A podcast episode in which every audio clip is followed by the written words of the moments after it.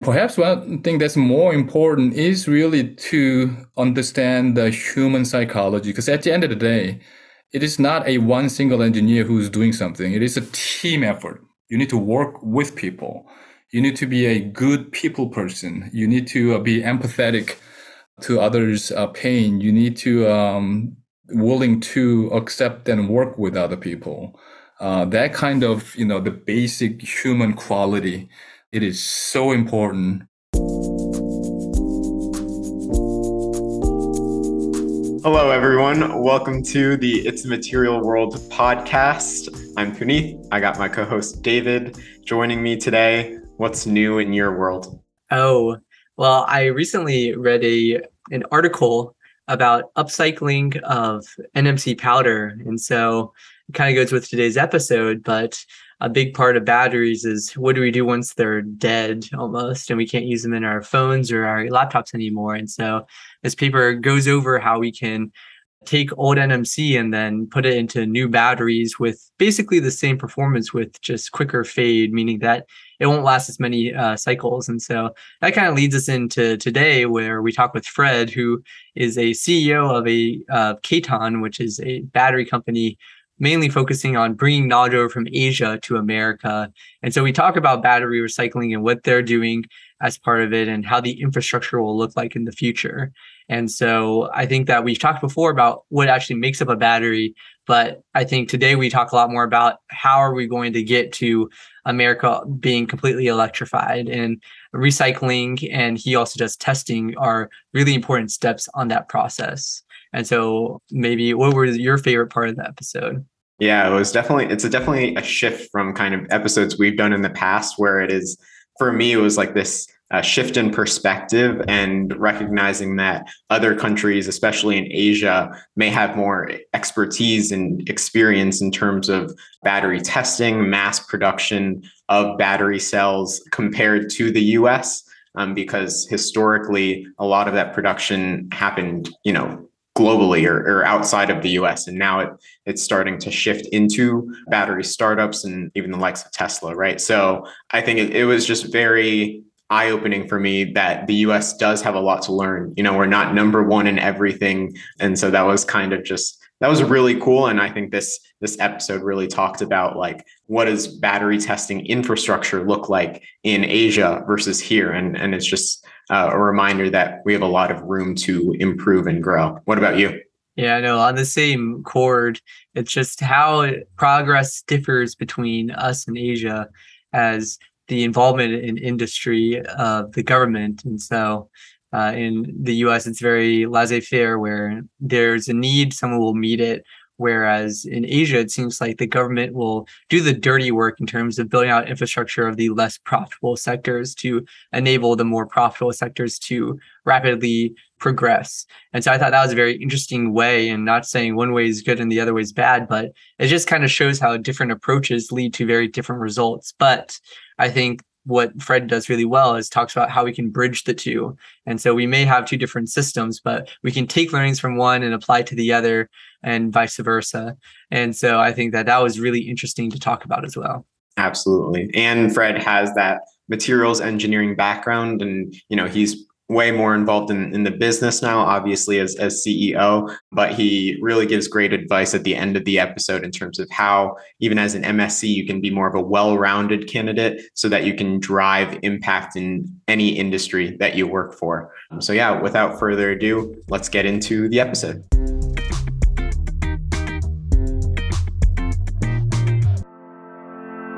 Meta Material Inc. is a developer of high performance functional materials and nanocomposites. Meta delivers previously unachievable performance across a range of applications by inventing, designing, developing, and manufacturing sustainable, highly functional materials.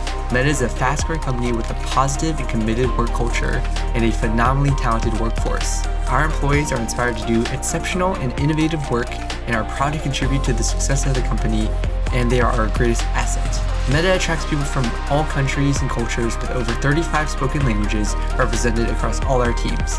Meta believes that diversity drives creativity and innovation. With locations in Canada, the United States, the UK, and Greece, Meta is growing and is looking for new talented people to join the team.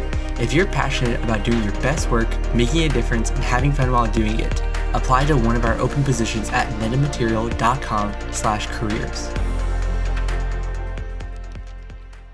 Hey everyone. So for today's episode, we are excited to welcome Fred Lee, CEO of Katon LLC. Fred was educated in both South Korea and the US, where he studied materials engineering, mathematics, computer science, and business. As CEO of Katon, Fred plans to ensure that the US plays a leadership role in the EV market through battery safety and sustainability. Uh, super glad to have you here, Fred. Well, thank you so much for inviting me today. Appreciate it. Well, yeah, I think that in the past few episodes, actually, we've talked about batteries on the show and the materials that make up a battery system. But one thing that we haven't really focused on is the end of line, and that's the testing the batteries to see the performance as well as the safety. And so, could you give us from Katon's experience in this area how batteries are tested and why it's so important to do that? Well, before we talk about that, maybe I'll talk about the Katon a little bit so that the audience understands the uh, the business buckets that we are in. The uh, Katon, we have two business buckets. One is we are partnered with about a dozen and a half technology uh, partners from Asia, from Japan, from Korea, from China. We are centered around uh, testing equipment and services, but now we, we expanded into the manufacturing machinery, uh, design of batteries, also the commercialization of it, pack assembly, things like that. Also, a little bit of a material side as well. So that's a bucket number one. We're bringing the technologies, the equipments, the know-how, the expertise that have been in Asia since the beginning of the lithium ion batteries two, three decades ago from Japan. As you know, it's Japan who started it. It went to Korea and then the China is really took it to the moon. So uh, it's very important for us to bring that know-how and experience into the United States because unfortunately, as you know, the US is at the end of this battery evolution. The electrification is so important now with the government pushing uh, for the manufacturing to be back on US soil, it's important that we embrace our friends from Asia to kind of help us uh, to build the infrastructure in the United States. So that's our bucket number one. Bucket number two uh, is because of all that onshoring going on right now uh, from Asia, particularly from Korea, because if you look at all the battery cell manufacturing at the mass scale, LG Energy Solutions, SK Innovation, SDI, Samsung SDI. Those are all Korean companies who are joining up uh, with the American OEMs, the GMs, the Ford, Stellantis, and others uh, to really uh, enable the electrification uh, in the United States. So there's a, that vertical of the battery manufacturing know-how. There are a lot of companies. In fact, if not all of them, they need to be come to the United States and uh, have factories and businesses established. So our uh, bucket number two is also to help them is foreign direct investment, right? So that journey of foreign direct investment into the United States is not so easy. You can imagine being a foreign student coming to the US to study. That's difficult in itself. But if you're a company coming to the US and uh, uh, starting a business and make it sustainable and be successful long term, that's a, that's a difficult chore to have. So we would like to help them to make sure that their journey to the US is easy, simple, plug and play. So that's we are set to do that. So we are teaming up with the state governments uh, to help them to come to the United States. And your question uh, was what was it? I'm sorry. Yeah so the, thank you for giving us the background on Katon i think that's really interesting. And just a side note is that yeah Tesla has partnered with Panasonic, and a lot of the mature wet processing of batteries is mostly done by these Asian countries. And so I think it's really interesting that now, with the mandate of manufacturing in America, we're bringing all this innovation and technology over. And so now that you've given us that explanation, could you explain how batteries are tested and why they're so important? Right, right. So the um, the batteries are tested in in every level of the form factor, right? If your battery cells, small pouch, you know, prismatic cell, uh, the cans and so on, there are a series of test methods that have been developed. In fact, uh, Sandia National Lab was uh, was sort of the grandfather of coming up with the standard safety standards, and the rest of the world have their own standards and test methods and so on. The China actually has has the most advanced testing methods and methodologies. So since last year, earlier last year, we uh, embarked on uh, understanding of the infrastructure, the testing infrastructure of, of the United States, especially for the larger format uh, batteries, because cells and you know those you can equipment to test those are you know they are available, so you can do a nail penetration, you can do crush, thermal events, thermal runaway, the thermal shock test, the life testing, the cyclers, and so on. So the small ones are okay to do. So in fact, we have you know testing laboratories in the United States who can handle those. The big pain point, however, uh, is David, is for the larger format. So look at, for example, if it's modules and skateboards themselves, we sat down with so many hundreds of, of stakeholders in the United States, the OEMs, the battery manufacturers, you know, these safety standards, safety test. It's also called the abuse test because mm-hmm. uh, you need to abuse it. You need to push the envelope of the operational condition to see what happens in an abnormal situation. It's going to catch a fire, it's going to explode, things of that nature. So the abuse test is a safety test, right? So it's important to have that. A UL uh, also has that uh, aspects of their testing protocols. Uh, the DOT has it also, the transportation side. Uh, the UN also has uh, some of those testing protocols. DOT uh, obviously has them. The problem is that we simply do not have the testing infrastructure for those larger format batteries. For example, if you have a Tesla, you know, you need to drop that big, you know, uh, skateboard, right? It's one of the tests they have to do. You have to crush them. You have to do a thermal event. Uh, to do that, you need what's called the bunkers because, you know, you, you will have an explosion, you will have a catch fire, so on and so forth. The testing infrastructure is lacking in the US. So what people do now, that's a huge pain point. Uh, in the United States, as far as we know, there is only about two or three facilities that can accommodate that. And we sat down with the president of one of the largest uh, battery manufacturer, uh, the name that you know well. They have manufacturing in the Midwest. So to do those testing, they have to drive all the way up to Canada. The, the companies that are in California, the electric vehicle OEMs, the new ones, they have to drive all the way to Texas for these type of testing. So we need to have more infrastructure. We need to have more testing facilities for a larger format. So that's a concern, and uh, that's why we have an initiative uh, within KTON to educate uh, the audience and so on. Because you know we can, you know, we already hear the incidences of catching fire, right? Mm-hmm. In fact, today I was talking to somebody.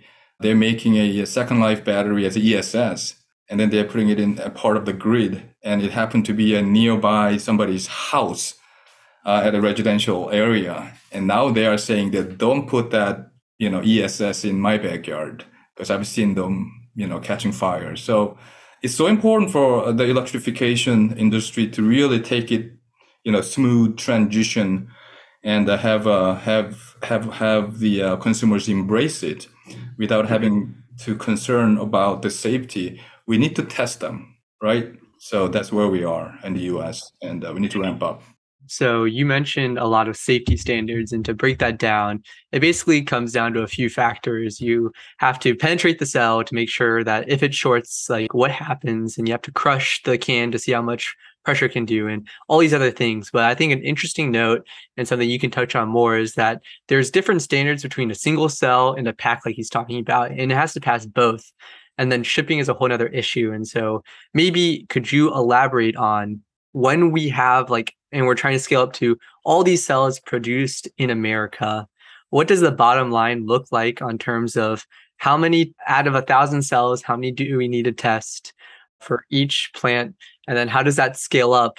And so what is like the final effect of like if we want to make an electrified fleet in america what does that actually look like for us as consumers?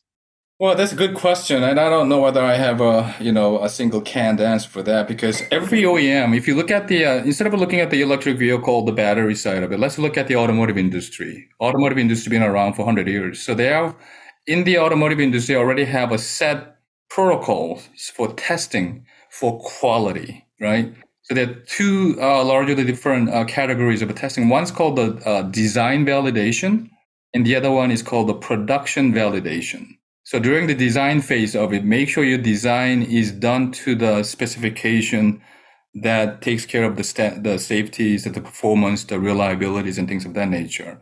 So that has to be done during the design phase as a DV, we call it design validation test. And how often, how many cells out of thousand cells, that's all up to the each individual uh, OEMs to, to have what is your own criteria, your own uh, set of bars uh, that you establish as a quality system. The production side is the same thing. You know, how many samples you're going to pull out of how many production units, right? So those, I, I cannot, you know, uh, mention exactly what the quantity of it is.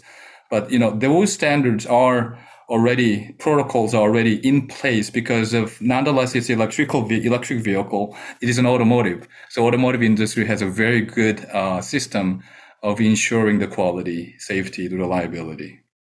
So you mentioned like the buckets, right? That that K-ton focuses on, and they're related to kind of bringing the knowledge base in, in Asia and the expertise kind of to the US. So I was just wondering, you know, what are some of those generally the, the differences in, in the ways companies in the US operate versus in Asia and kind of like in specifically with the battery industry? Well, the thing is, uh, right now, the mass production side of the battery uh, industry is all done by foreigners at this point, right? It's, it's LG, it's a Samsung, it's SK.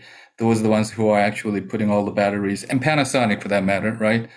Uh, are the ones uh, that are putting the batteries into the electric vehicles right now. The U.S. side, we work with quite a few of the startups.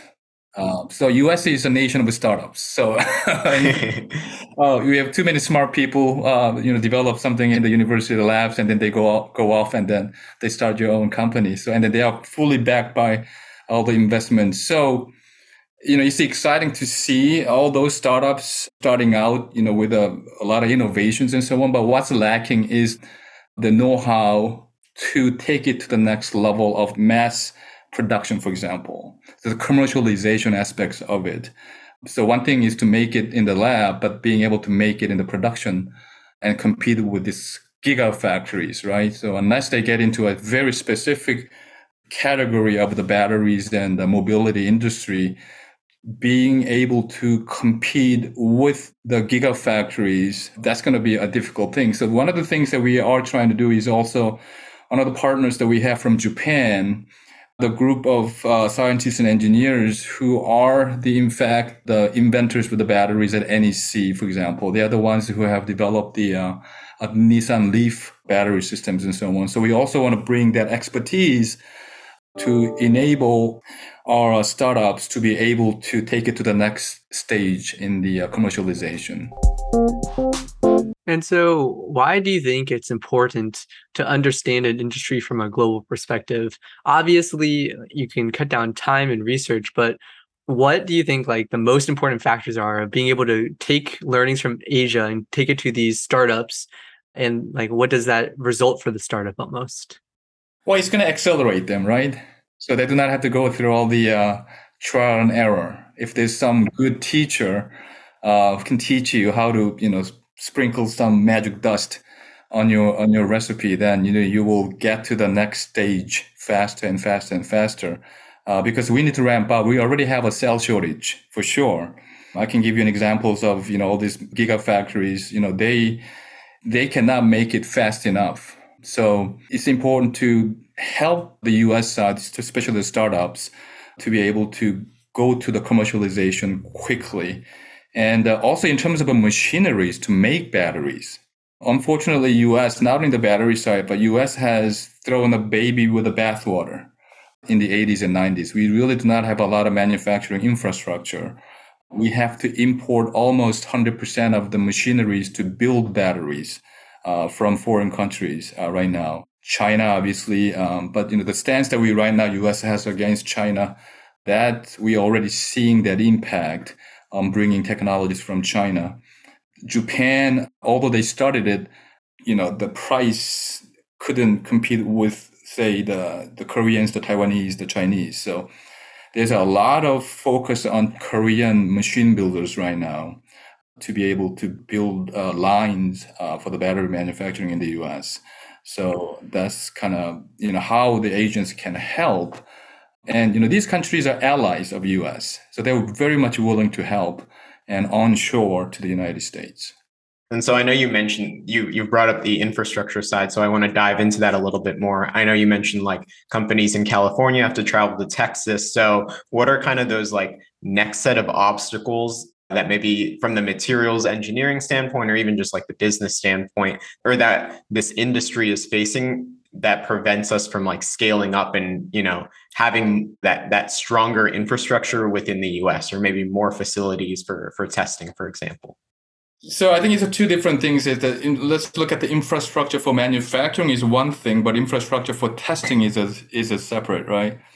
So I think a lot of this quality, the U.S. is a little different from other nations around the world, where we really leave it up to the industry to develop infrastructure, right? Uh, for example, the peripheral infrastructure, just like testing, for example, right? It's a little different in Asian countries and some of the other, some more uh, uh, planned economy, if you will. The governments step in to build uh, this type of infrastructure for you so that fo- the industry can focus on developing and making and uh, manufacturing. They do not have to go out and build their own testing facility. The government will come in and provide the testing facility for you uh, in terms of subsidies and so on and so forth. So that types of infrastructure is very well established. For example, uh, countries like Korea. And Korea is also very much in a planned economy. The government leads where they need to go as a country, especially so much depending on export. So the government is the conductor, right? Whereas in the United States, it is completely, the government doesn't even want to step in because that's the commercial space. That's, I think, is part of the problem because when it comes to a uh, infrastructure, the R&D, the testing, you know, those are not the profit centers for the companies, right? Those are the, you know, auxiliary functions that companies needs to have, but it's not a profit center the companies tend not to invest on those unless it's completely necessary. Unless somebody is twisting your arm, the you know industry is like you know what I mean. So they they can. So we have to rely completely on the commercial side, commercial sector, or the private sector for the testing. So you know all those names, the TÜVs and the Intertek, uh, you know, so on and so forth, that are providing those uh, testing. The problem is some of these abuse testing are not as the profitability for those type of testings are not really there for testing labs to establish themselves as an abuse testing facility. It is not as often uh, needed because it may be needed in the design validation cycle. So it's not something that if they buy a huge vibration table, that's going to cost them $3 million that fits the entire skateboard. But they can only shake it maybe once every every day, if if that often. So they tend not to get into that side of the business from a commercial testing industry perspective. Meanwhile, the companies do not want to spend that much money for testing on their own. You can imagine, right? If they don't have to, then why do they want to do that?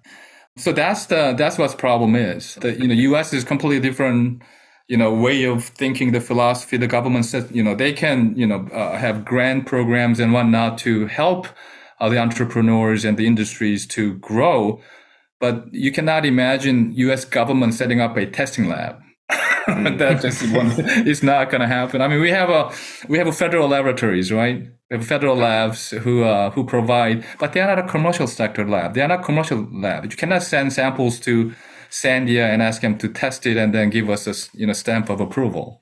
Right? They're more of an R and D arm of the of the of the government. So that's a little bit different. You know, looking at ASTM, uh, SAEs. I mean, those are typical test uh, standard organizations. Those are private organizations in the United States. ASTM is not a government driven, right? The American national standard is ANSI, ANSI, right? And those testing methods are all adopted from the ASTM uh, developed test methods or SAE test methods. Those are all industry driven.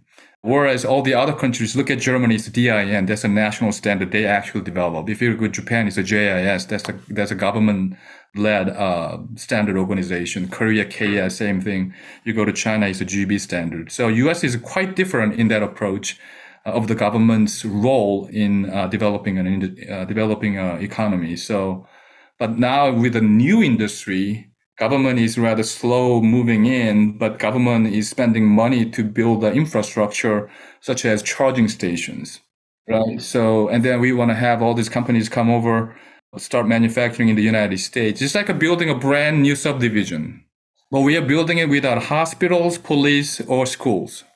So, what do you see as that like solution? I mean, you mentioned, you know, you might not see that the US government kind of getting involved like super quickly or it might take a while. So what do you see as the, the solution? More private companies focused on the, the testing space or, or what?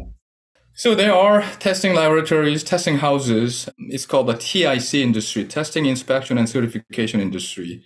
Uh, they're building up because you know we sat down with the oem in michigan. They already have their own testing centers for batteries and so on but they're already they told us you know, they're already at full capacity already. And you can imagine that how many, you know, EVs are coming out from GMs and Ford, not many.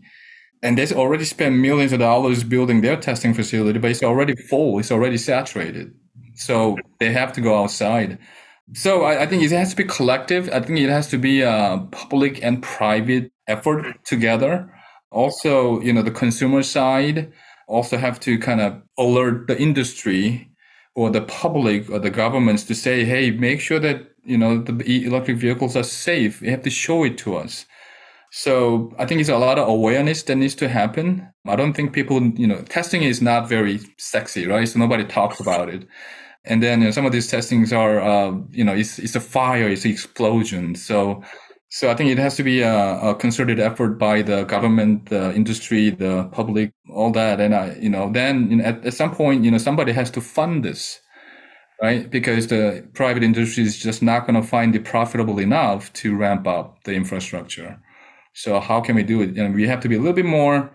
You know, government doesn't want to get into the private sector uh, business, but we have to find some middle ground here. I think. Otherwise, you know, we have to continue to drive to Canada and then you know they actually test it outside. So they're gonna catch fire. The thermal events is all done outside which we simply cannot do that. We have uh, in the united states i mean no matter how remote location you go to um, you know we have an environmental concerns and so on. So i think it has to be a concerted effort. It has to be uh, we have to work together with the uh, public sector as well so it sounds like there's a huge bottleneck. And usually, when you have a bottleneck, you can solve it through either making more infrastructure, which I think you've laid out very well, but you can also make testing faster or smarter. On that front, could you give us like maybe a rough estimation of how long testing takes now? And are there developments, or is it really just building out infrastructure to support the demand? Well, on the safety side, there's a very good article that was written by uh, Dutch folks uh, a couple years ago, just comparing all the different types of abuse testing. There's a series of abuse testing, right? So there's the environmental side, electrical, there's a mechanical, there's physical, and then there is also the fire side. So the suite of testing, uh, it requires dozen and a half uh, different test methods, test protocols. And uh, some of these testing, these are abuse in nature. So in other words, they're mostly in physical tests. They're going to nail penetration or they're going to drop it, crush it, you know, tilt it, uh, so on. So these are type, type of testing that really does not take that much time. So there's no such a thing as making it faster because you can penetrate a nail. How can you? That really doesn't make you know it, that's not going to gain much of the efficiency that way. And I think the way that you know we're looking at it is just a minimum test that you must do because internal short, you know, external short, the thermal events, the um, the corrosion tests, those are very basic environmental, physical, mechanical, electrical tests. So I don't think there's any way around it to make it smarter and so on. I, I don't think so. I think these are very fundamental uh, abuse scenarios that perhaps we need more than less. And the thing is, uh, you know, we can do at the cell level test, right? And then you have a module level and then you have a pack level. So being able to to do that at each stage of the production gate, if you will. So yeah, I'm not sure, David, how we can improve other than uh, building more facilities to do that. Well, then the next question is as we make advancements in batteries, for example, uh, one of the main things we're testing for is what happens when it shorts. And so a main innovation would be solid state batteries, which have a physical layer to prevent shorting. And so, as you see these new technologies come online, how do you see testing evolving? And do we need to make new infrastructure, or how will that play out in America or Asia? Well, if you look at testing, what testing is, you're trying to simulate a, a real world situation, right? So all these type of testing for the abuse scenarios, I don't think it's going to change no matter what kind of chemistry it is. You know, solid state folks can say, "Hey, this is safe," but you have to prove it. And only way to prove it is to test it and then show with the numbers and statistics that yes, it is, you know, 30% safe or 50% safe, or you need to have a data uh, from test for sure it'll be safer. Everything, you know, the all the technology that are coming up, the LFP side is safer. You know, the solid state is going to be safer. Uh, you have a different separator technologies now that are going to make it safer. So the safety is improving. But I'm not sure whether you know they were able to validate their claim with the numbers. So I don't think it's going to change just because we have a safer test, we have a less testing. I don't think that works that way. That makes sense. So I'm just curious then, like, you know, you have the materials engineering background and you're you're leading this company, you're very interested in the business side of things. So I'm just curious kind of what motivated you to enter this battery industry but but take it on from a new perspective, you know, and lead this company and bring that knowledge to the US. So I've been in the uh, testing TIC industry all my all my career after my school. I was with a testing equipment company, testing labs, and uh, I was also involved in business development in Asia, uh, from Korea to China to Japan and uh, Asia. I uh, also worked in uh, in Europe for a couple of years, and we knew that the battery electrification is going to happen um, sooner or later Obviously, in the United States, the battery electrification was started about a decade ago, as you all know, right? So that we had had a Volt for a long, long time. I mean, the first battery factory, uh, the LG Chemical built in Holland, Michigan, was as a decade ago. Uh, we just didn't take off. It was going to take off, and then nothing happened. But this time, I think it's for real. Uh, so just looking at the temperature between uh, last year and this year is so different. Uh, now, not only the a lot of OEMs are pledging to say they already planned the uh, EV transition with all their models that are coming up. Tesla doing wonderful. Even the even the Japanese, right? I mean, they're so they're betting on this uh, hybrid so long, but now they are also uh, transitioning into the full uh, electric vehicles. And Toyota is saying that they're going to have it. You know, it's a it's a great time for the electrification and the fact that you know my background of an engineer but also businessman but my ties to asia. So i have a lot of uh, connections in asia and then um, you know being able to bring them over to the united states. I think that's very exciting. But at the end of the day we need to do this for uh, for the united states. And that's so important that you know although i'm an immigrant myself but my children are americans. So i'm doing it all for them but uh, so it's an exciting time, and uh, that's how I how I was able to get into the uh, uh, to the battery uh, vertical. Maybe while we're like zoomed out to Keaton and your vision and the reason why you joined, maybe we can also talk about the other bucket, as you said, with the battery repurposing and recycling battery materials. And so maybe you can just start us off by saying why is recycling batteries important, and then what role will Keaton play in that uh, life cycle? Yes, uh, I think one of the uh, the issues in terms of the circular economy and sustainability, it is material recycling, right? I mean, United States, you know, we do not have the, all the raw materials coming from China, Australia, and you know, now it's Canada. Ontario is uh, is booming because of that. Uh, a lot of companies are finding homes in in Ontario for uh, the material side of the battery industry. So it's important I mean, even now, even now, I think the reason that we cannot make batteries fast enough, but you know, enough quantities already, is because of the shortage of the raw material. So it's important that uh, that we recycle every single batteries. So California EPA uh, last year has gone through a year-long study or uh, the industry leaders got together to kind of come up with a way to make sure that the recycling is done correctly.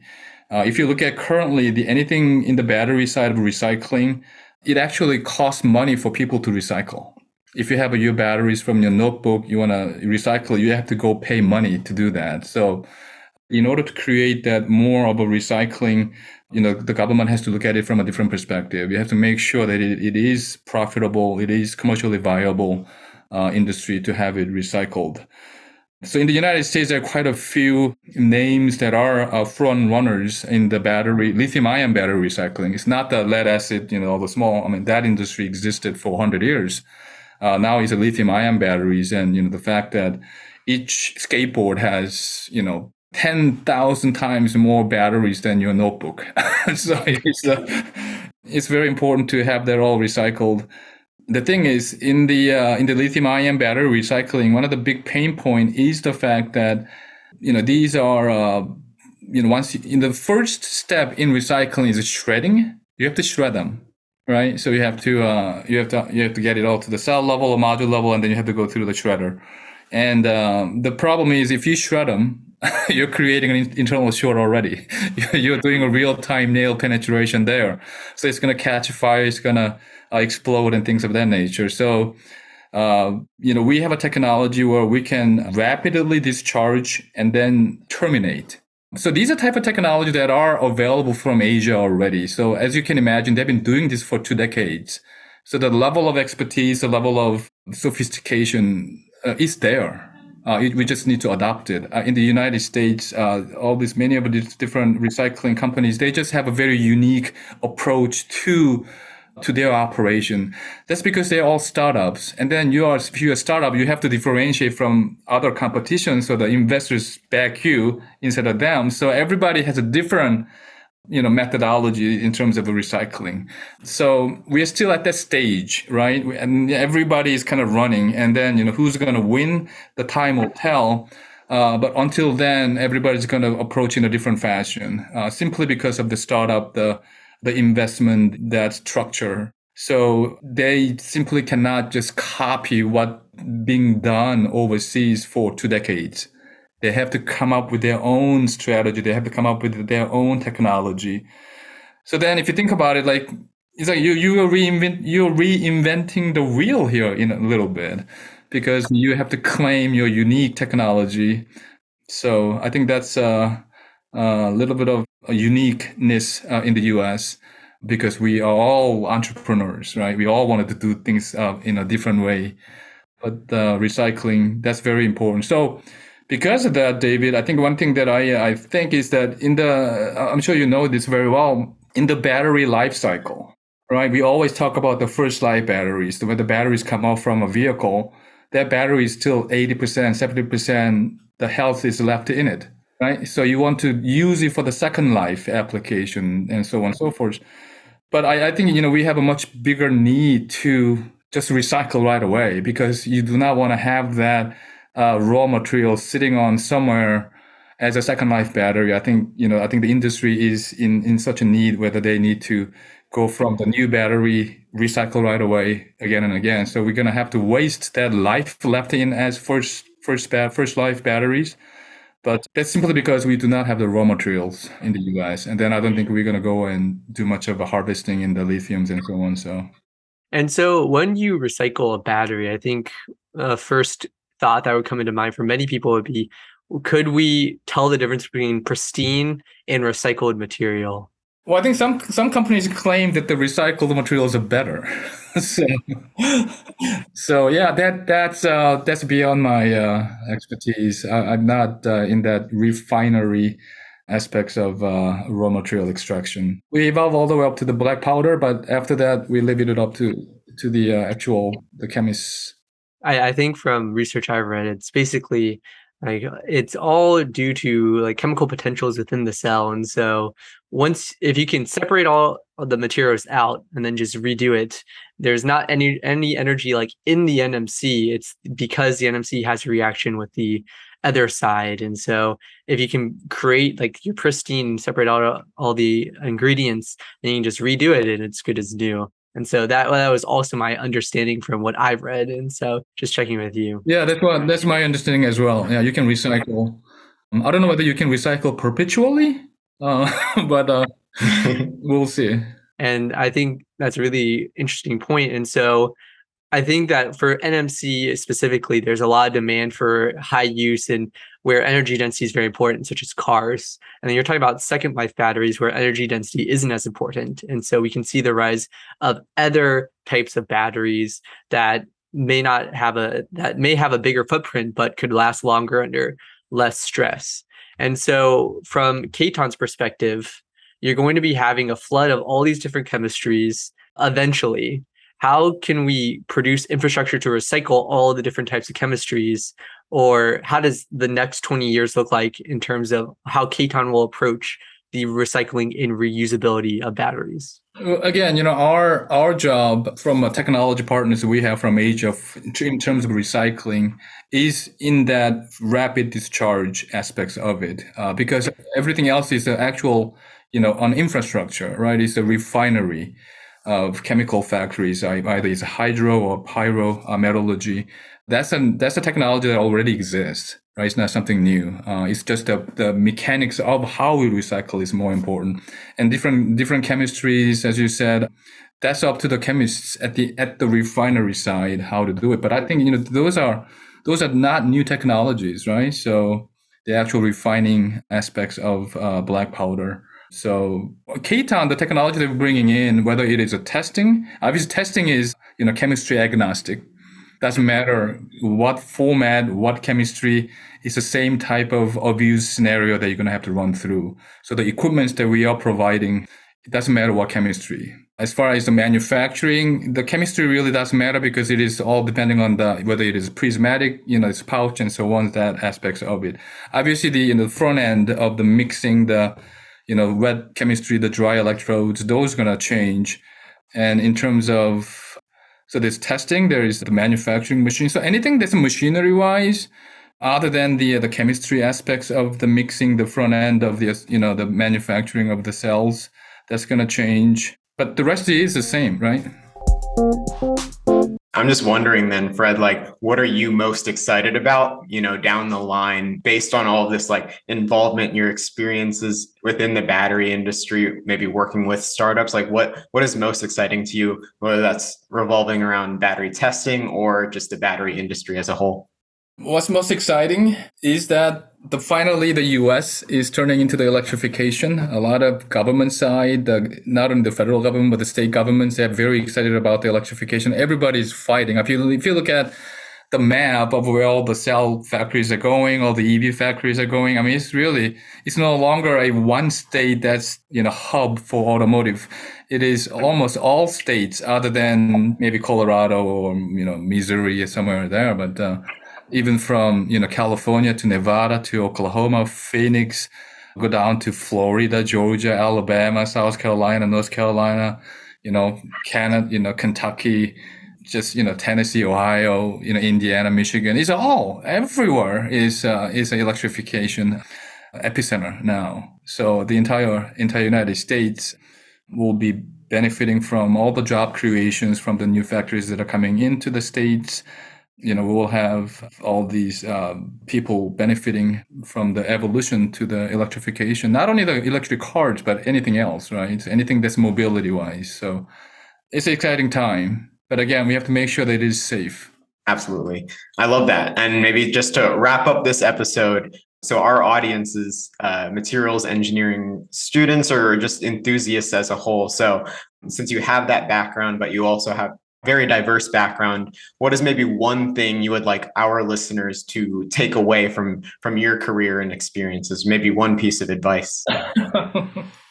I don't know whether um well you know i'm an engineer but you know i'm uh, now squarely a businessman. So looking back uh, what would i've done differently knowing where my career led to this point now is understanding more of the finance side of the business for example.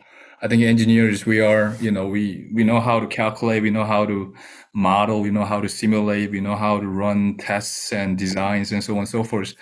But at the end of the day, you know, if you are going to be um, a successful business person, you really need to understand uh, the finance side of the the business. And perhaps one thing that's more important is really to understand the human psychology, because at the end of the day, it is not a one single engineer who's doing something. It is a team effort. You need to work with people.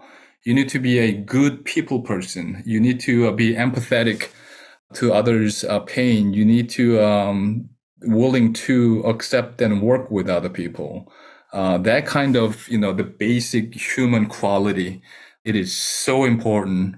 As an engineer, you think that you are the smartest person in the room, but that's a wrong attitude, right? Nobody likes smart smart asses. so having that human quality, I think, is one thing that I, uh, if if you ask me now, what's the most important thing then when I look at somebody, it is not about their brain power, it is about their uh, people power. For sure. And I think that almost ties like hand in hand, right? Being able to understand someone else's motivations, like that's a reason for why you should learn the finances, right? Like if you're an engineer trying to recommend a decision is made and it goes up to the business or the upper management, then you have to think about cost savings or revenue generation and things like that. So that's kind of maybe what you're trying to get at too. But I totally agree that empathy is a huge, huge, you know, characteristic that's required to be successful no matter what you do. Right, and then you know again the uh, the behavioral psychology. You need to understand how how people behave. As a as a business, you need to understand how the consumers behave, for example, right? Because it's not because your your thing is better. Technically, it doesn't really mean that's what people want. So understanding that psychology, uh, the behavioral psychology, I think those are very very important as well. I mean, you can hire a CFO, right? For sure. awesome. Well, thank you so much, Fred. This was uh, very enjoyable, and I learned a lot about the US space and the battery industry as a whole worldwide. So, really appreciate your time. You're very welcome. Thank you again for inviting me. As a materials engineer, we can make an impact in nearly every single industry. But with that versatility comes a lot of options to choose from. So if you have no idea which position or industry is right for you, you're not alone. I've been there, I've done that. But just for a moment, imagine narrowing down your ideal role and company within the week. Imagine being able to secure your dream offer without having to apply to hundreds of job openings. Our online course, MSE Academy, includes video testimonials, resumes, interview prep, and mentorship from materials engineers who have been in your shoes. We also connect our members with companies and industry professionals in our expansive network to help accelerate your job search process as much as possible. To learn more and get started, simply click the link in the show notes below. And if you enroll within the next 24 hours, we'll add three bonus career related resources. I hope to see you there.